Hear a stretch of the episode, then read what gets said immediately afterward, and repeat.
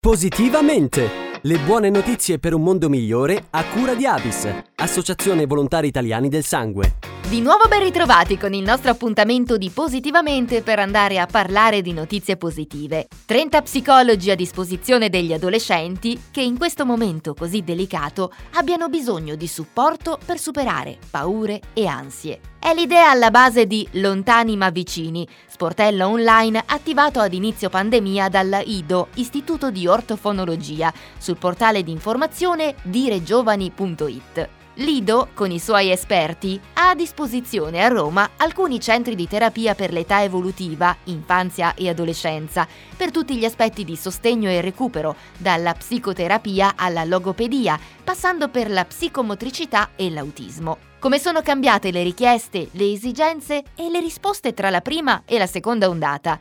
Lo abbiamo chiesto a Federico Bianchi di Castelbianco, direttore dell'Istituto di Ortofonologia. Ora con il Covid e con la chiusura che c'è stata e con quella che stiamo vivendo anche attualmente, i disagi nelle famiglie e nei ragazzi sono enormi e quando abbiamo fatto questa esperienza di questi mesi e stiamo adesso continuando perché la situazione sotto un certo profilo è migliore ma è anche peggiore. All'inizio quando c'è stata la chiusura tutti hanno dato una risposta più o meno partecipativa e credevano in quello che si stava facendo per ottenere un vantaggio su un, un, problema condiviso e comune, attualmente la situazione è ancora più complicata perché non c'è un qualcosa di stabile, cioè tipo le scuole sono tutte chiuse, sono tutte aperte, si cammina per l'estate o non si cammina, i dubbi sono andati alle stelle e l'ansia è veramente difficile da contenere. Questo però per tutti, non solo per i ragazzi, anche per i genitori, per i docenti, che però stiamo vedendo che funziona, queste persone non possono essere lasciate lasciati soli assolutamente.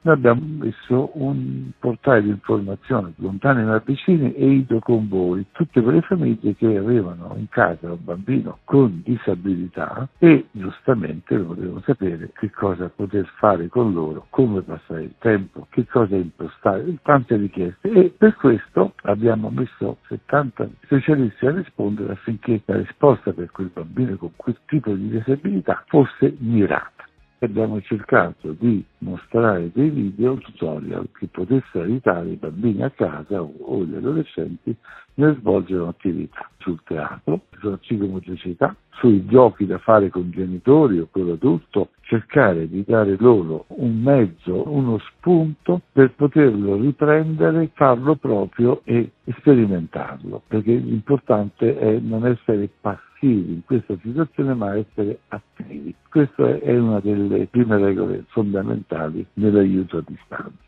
Come ha influito la pandemia sugli adolescenti e i bambini piccoli? Hanno risposto in modo diverso alle restrizioni del lockdown? Sentiamo ancora il direttore dell'Istituto di Ortofonologia e psicoterapeuta dell'infanzia nei ragazzi questa chiusura ha fatto emergere le difficoltà di relazione che hanno, tant'è che si è definita la sindrome della capanna, cioè questi ragazzi cercano di non uscire, non gli interessa e il grande problema è che si relazionano con i coetanei e con gli altri solo tramite computer, telefonino, quello che sia parlando dei bambini con più problemi, hanno però in questo periodo goduto della presenza dei genitori, cosa molto rara perché ovviamente non andando al lavoro stavano a casa e quindi lì ne abbiamo visto un certo giovamento.